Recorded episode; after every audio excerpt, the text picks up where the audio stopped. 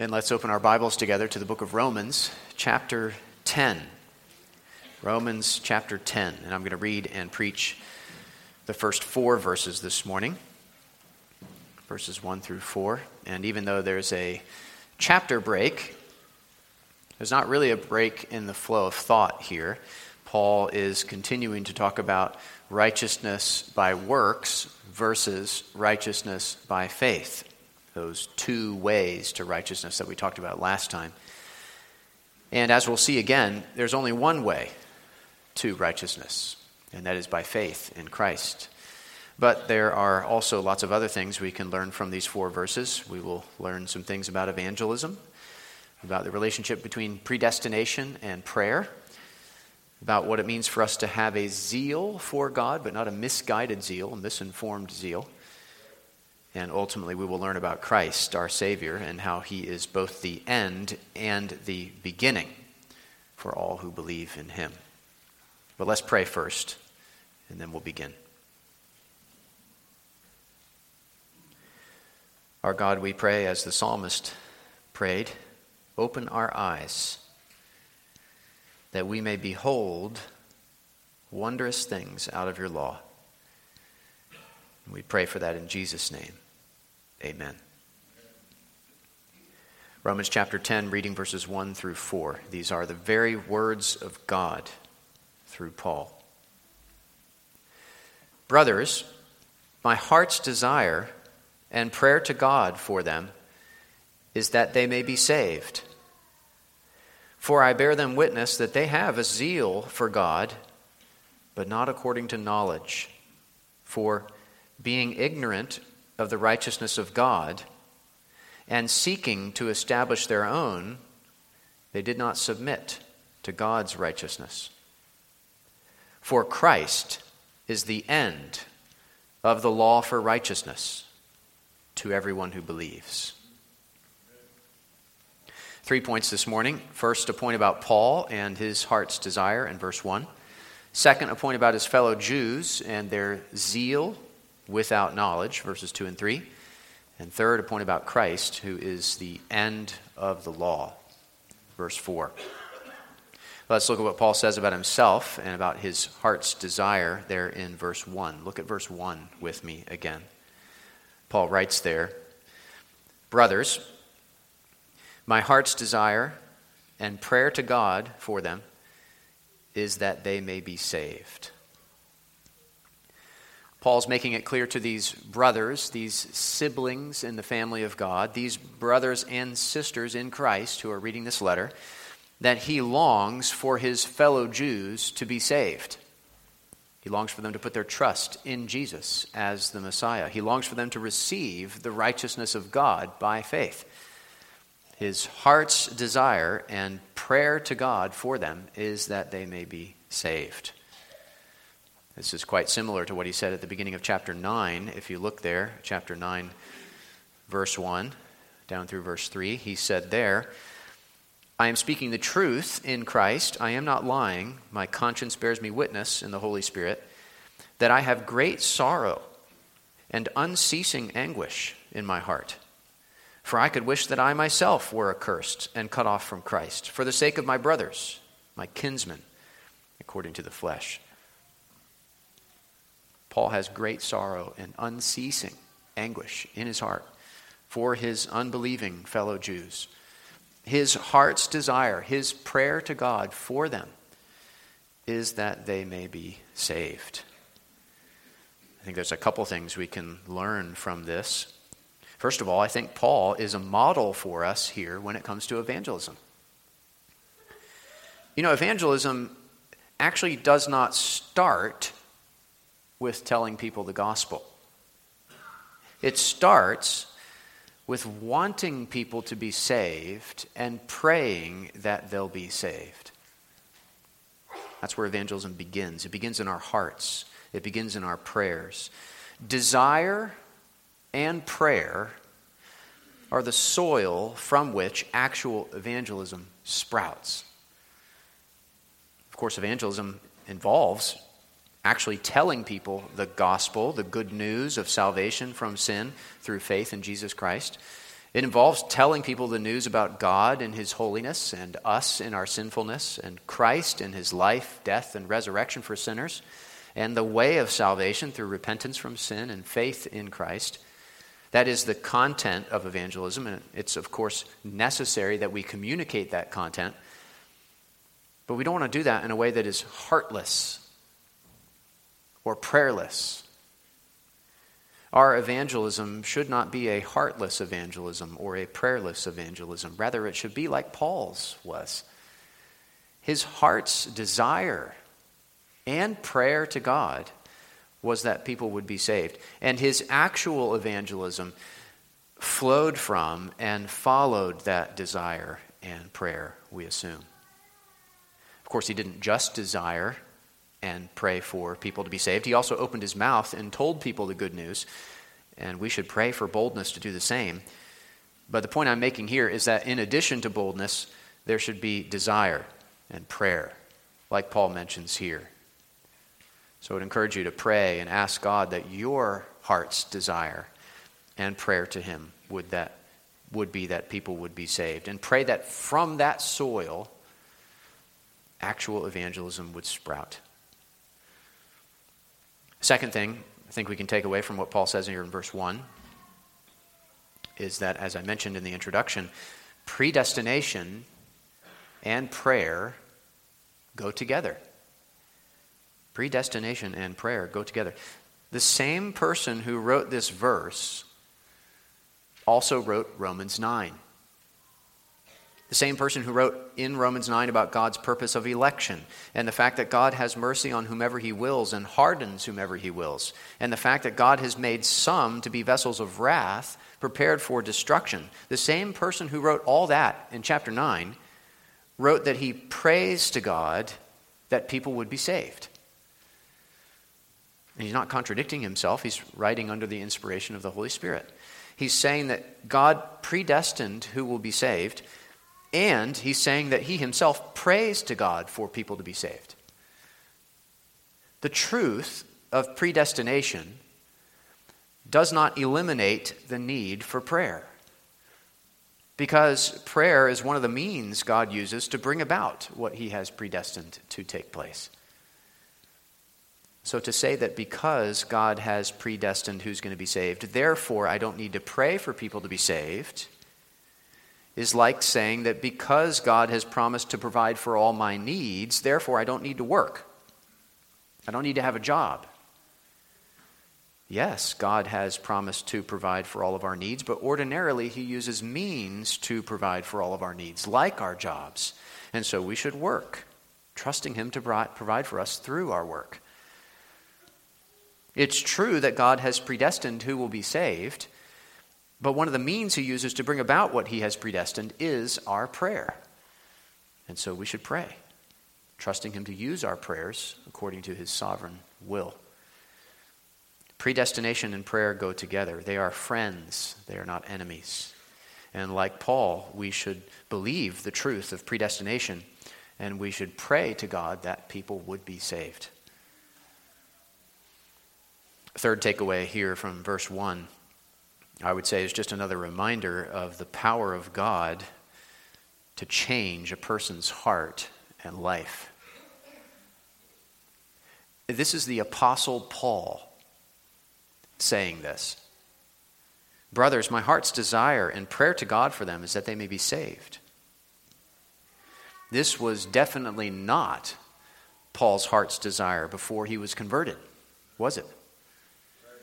Before he was converted, his heart's desire was to persecute the church. Now his heart's desire is to populate the church with new converts from among his fellow Jews. And the desire of his heart had changed because God had changed his heart. God had regenerated his heart. God had redirected the whole course of his life. And now instead of being a blasphemer, persecutor, and insolent opponent, 1 Timothy 1:13, his heart's desire and prayer to God is that his fellow Jews would become Christians. And this is yet another evidence of the power of the living God to change a person's heart and life. Think of how he's changed your heart, your life as a Christian. If he can change Paul's heart and life, If He can change your heart and life, He can change anyone's heart and life through the gospel. That is the power of God for salvation to everyone who believes. So that's about Paul and his heart's desire. Let's look, secondly, now at what he says about his fellow Jews and their zeal without knowledge. Verse 2 begins with the word for. Brothers, my heart's desire and prayer to God for them is that they may be saved. For, that is, the reason I pray for them that they'll be saved is, for I bear them witness that they have a zeal for God, but not according to knowledge. Zeal for God, but not according to knowledge. That, that was actually the Apostle Paul before he was saved. Listen to how he describes himself, his pre conversion self. Acts chapter 22, verse 3. Paul said to the Jews in Jerusalem there, I am a Jew, born in Tarsus in Cilicia, but brought up in this city, educated at the feet of Gamaliel, according to the strict manner of the law of our fathers, being zealous for God, as all of you are this day he said in Galatians chapter 1 verses 13 and 14, "For you have heard of my former life in Judaism, how I persecuted the church of God violently and tried to destroy it. And I was advancing in Judaism beyond many of my own age among my people. So extremely zealous was I for the traditions of my fathers." And one more, Philippians 3 5 and 6. Circumcised on the eighth day of the people of Israel, of the tribe of Benjamin, a Hebrew of Hebrews, as to the law, a Pharisee, as to zeal, a persecutor of the church, as to righteousness under the law, blameless. So Paul says about his fellow Jews what he said about himself. They have a zeal for God, but not according to knowledge. They have a zeal without knowledge. And we can learn from this that zeal for God is not enough if it is zeal without knowledge. Zeal for God is a good thing, but if it's zeal without knowledge, it's actually a bad thing. And that's what so many of the Jews had. That's what Paul had before God changed his heart. And more broadly, if we could think more broadly for a moment, that's what many people today have who would call themselves religious. There are many zealous adherents to the world's religions. There are many who are devoted to, say, Islam or Judaism or Hinduism or Buddhism. They are devout. They are committed. They are sincere. They are zealous. And yet, we would say, based on the Bible, that their zeal is without knowledge without knowledge of the truth, without knowledge of the true gospel of salvation through faith in Christ. And their zeal is not enough, since it is a zeal without knowledge. Just being religious isn't going to help you if it's the wrong religion. You can climb a tree all the way to the top, but if it's the wrong tree, that doesn't, doesn't help you.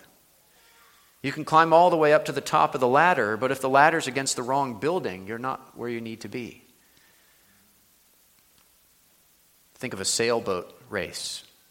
In a sailboat race, speed is important, but direction is equally important.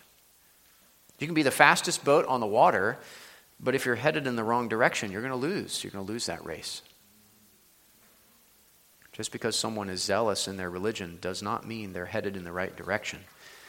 Zeal and sincerity and commitment and authenticity, those are important, but they actually become irrelevant if they are not according to knowledge, according to the knowledge of the truth as it is in Jesus Christ.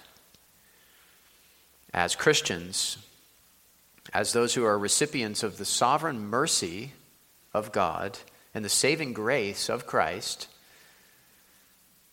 I think this verse should prompt us to pray for zeal with knowledge, to pray for zeal according to knowledge.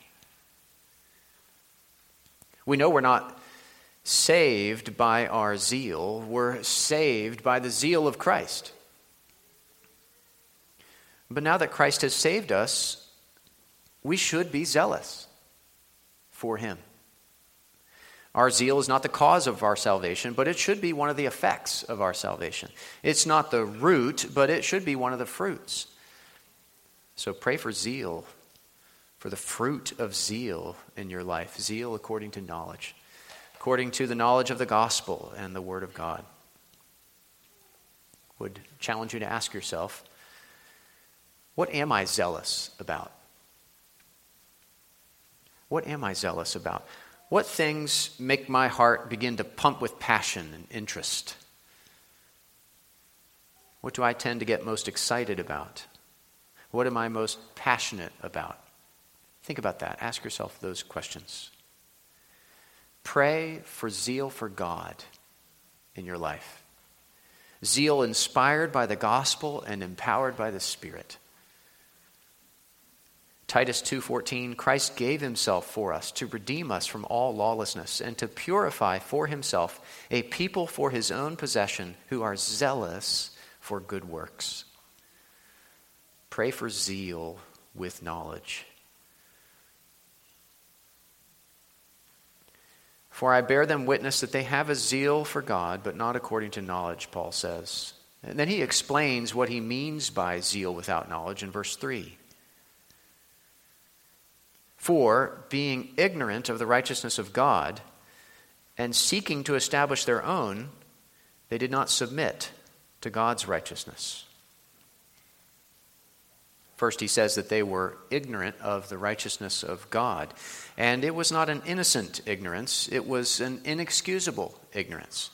Because, as Paul said back in Romans 3, verses 21 and 22, but now the righteousness of God has been manifested apart from the law, although the law and the prophets bear witness to it. The righteousness of God through faith in Jesus Christ for all who believe. This was the righteousness of God that they were ignorant of. It was the righteousness of Christ, the gift of Christ's righteousness through faith in Christ. And yet the law and the prophets bore witness to that righteousness. So they were ignorant of it, but they shouldn't have been because they knew the Old Testament. It was an inexcusable ignorance.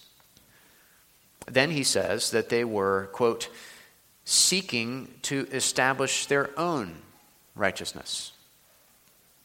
That's what we saw at the end of chapter 9. If you look up there, verses 31 and 32. But that Israel, who pursued a law that would lead to righteousness, did not succeed in reaching that law. Why? Because they did not pursue it by faith, but as if it were based on works, their own works, their own obedience to the law. They were seeking to establish their own righteousness. Like those Jesus was addressing in Luke 18, verse 9, he also told this parable to some who trusted in themselves that they were righteous and treated others with contempt. Or as Paul talks about in Galatians 3, verses 10 through 14, for all who rely on works of the law are under a curse. For it is written, Cursed be everyone who does not abide by all things written in the book of the law and do them. Now it is evident that no one is justified before God by the law, for the righteous shall live by faith. But the law is not of faith. Rather, the one who does them shall live by them. Christ redeemed us from the curse of the law by becoming a curse for us. For it is written, Cursed is everyone who is hanged on a tree, so that in Christ Jesus the blessing of Abraham might come to the Gentiles, so that we might receive the promised Spirit through faith. If you're seeking to establish your own righteousness, if you're relying on your own works of the law for your righteousness, then Paul says you're under a curse. You're under the curse of the law. Cursed is everyone who does not abide by all things written in the book of the law. Perfect obedience is what is required by a perfect God. The third thing Paul says about his fellow Jews is that they did not submit to God's righteousness. They did not repent of relying on their own righteousness and receive the gift of God's righteousness by faith. And this is part of what it means to become a Christian, isn't it? It means that you stop trying to establish your own righteousness and you submit to God's righteousness. You stop trying to work for it and you humbly receive it. You repent not only of your bad works, you also repent of your good works as what you're trusting in for your righteousness. And you submit to the righteousness of Christ that is offered to you in the gospel. If we establish our own righteousness, as Zach said earlier, we can take credit for our salvation. But if we submit to God's righteousness, all the credit for our salvation goes to God and to God alone. As Paul said in Ephesians 2 8 and 9, For by grace you have been saved through faith. And this is not your own doing, it is the gift of God, not a result of works, so that no one may boast like when Gideon and his men defeated the Midianites that we heard about earlier. God pared down his numbers to only 300 men so that they wouldn't boast in themselves when they were victorious. Judges chapter 7, verse 2 The Lord said to Gideon, The people with you are too many for me to give the Midianites into your hand. Lest Israel boast over me, saying, My own hand has saved me. Listen to what Paul says at the end of 1 Corinthians chapter 1 along these lines. For consider your calling, brothers. Not many of you were wise according to worldly standards. Not many were powerful. Not many were of noble birth.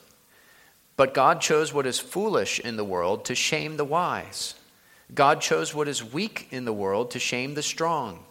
God chose what is low and despised in the world, even things that are not, to bring to nothing things that are so that no human being might boast in the presence of God. And because of him, you are in Christ Jesus, who became to us wisdom from God, righteousness and sanctification and redemption. So that, as it is written, let the one who boasts boast in the Lord. If we establish our own righteousness, we can boast in ourselves. If we submit to God's righteousness, we can only boast in God. We can only boast in the Lord. You know, that's what we do when we gather for worship. We boast in the Lord. We don't gather to sing songs of praise to ourselves, we gather to sing songs of praise to God. We don't gather to hear about how great we are, we gather to hear about how great God is. We don't gather to celebrate what we have done for God, but what He has done for us. We boast in God, not ourselves. We do that together every Sunday morning and every Sunday evening, and that is good for our souls and brings glory to God. Well, we've heard about Paul and his heart's desire in verse 1. We've heard about his fellow Jews and their zeal without knowledge, verses 2 and 3. Let's look thirdly and finally at what Paul says about Christ and the fact that he is the end of the law. Look at verse 4. For Christ is the end of the law for righteousness to everyone who believes. In other words, obeying the law for righteousness as a means of attaining righteousness Christ is the end of that way to righteousness. Seeking to establish your own righteousness by means of the law, attaining righteousness by works of the law, Christ has put an end to that way of attaining righteousness. Christ is the end of the covenant of works as a way of salvation. As our confession of faith puts it, the first covenant made with man was a covenant of works, wherein life was promised to Adam, and in him to his posterity, upon condition of perfect and personal obedience. Then the confession goes on to say, summarizing Scripture, man, by his fall, having made himself incapable of life by that covenant, the Lord was pleased to make a second, commonly called the covenant of grace wherein he freely offereth unto sinners life and salvation by Jesus Christ, requiring of them faith in him that they may be saved, and promising to give unto all those that are ordained unto eternal life his Holy Spirit to make them willing and able to believe. So Christ is the end of the covenant of works and the beginning of the covenant of grace. There are two ways to heaven, as it were. There's the covenant of works, and there's the covenant of grace. And we can no longer get to heaven through the covenant of works. We already messed that up. And now that Christ has come, he has put an end to that way to heaven. Christ is the end of that way to heaven because he is now the way to heaven. He's a road closed sign on the road of the covenant of works. But he's also a new road that takes us where we need to go. So he is both the end and the beginning. He's the end of the law for righteousness, the covenant of works, and he's the beginning of the covenant of grace. And through faith in him, we receive his righteousness. Through faith in him, we are saved. Now, to be clear, the fact that Christ is the end of the law for righteousness to everyone who believes does not mean that he is the end of the law altogether for everyone who believes. The law of God still plays an important role in our lives as believers. It serves as a mirror and as a lamp it's a mirror that we look into and see our sin. We see how far we fall short of the law of God. We look at the law and we see our failure to keep it and are reminded of our need for Christ, for his own perfect law keeping, and for his full atonement for our law breaking. So the law of God serves as a mirror, showing us our sin, pointing us to our Savior.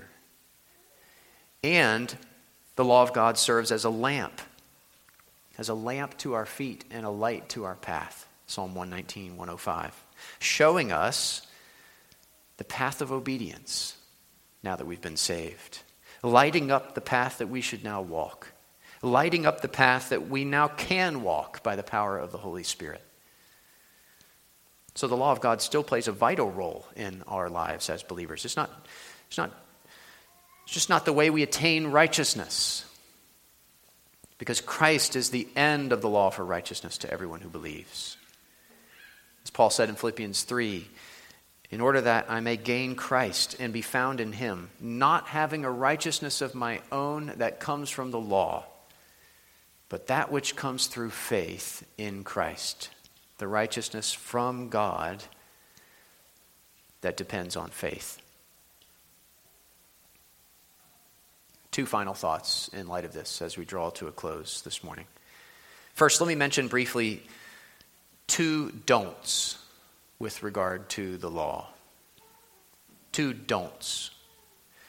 Don't be afraid of the law, and don't neglect the law. As a Christian, don't be afraid of the law. Remember what we sing together. We we're going to sing it tonight, actually. Let us love and sing and wonder. Let us praise the Savior's name. He has hushed the law's loud thunder. He has quenched Mount Sinai's flame. He has washed us with his blood. He has brought us nigh to God. Christ has hushed the law's loud thunder and has quenched Mount Sinai's flame. You do not have to be afraid of the law of God any longer as a believer. Yes, it does convict us of our sin, but it no longer condemns us for our sin because there is no condemnation for those who are in Christ Jesus. So don't be afraid of the law. But at the same time, don't neglect the law. Don't think that the long, law no longer applies to you. Don't think that because Christ is the end of the law for righteousness, that he's the end of the law altogether.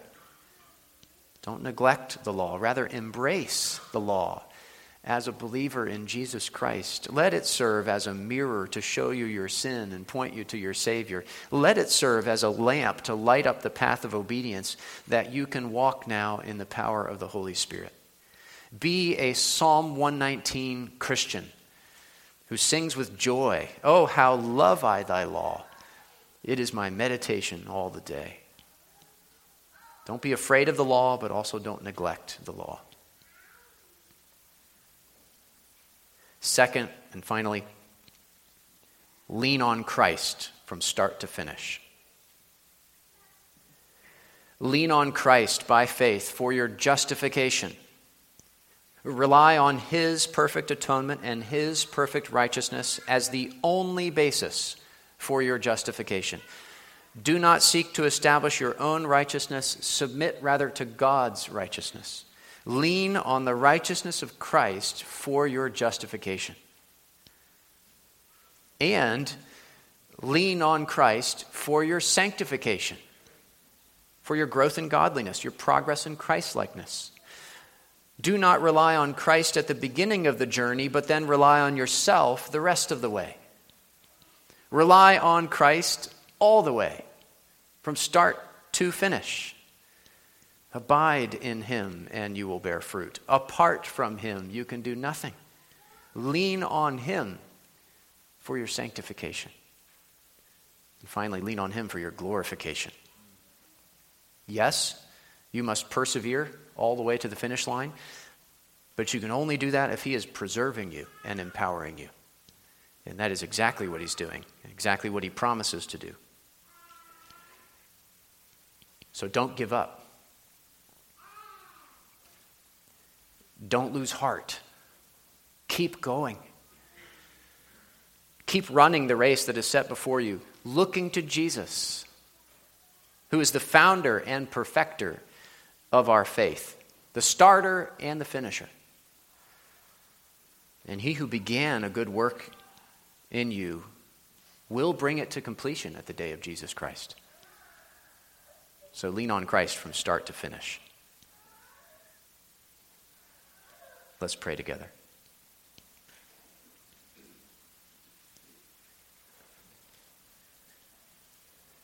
Lord Jesus, we thank you for being the founder and perfecter of our faith.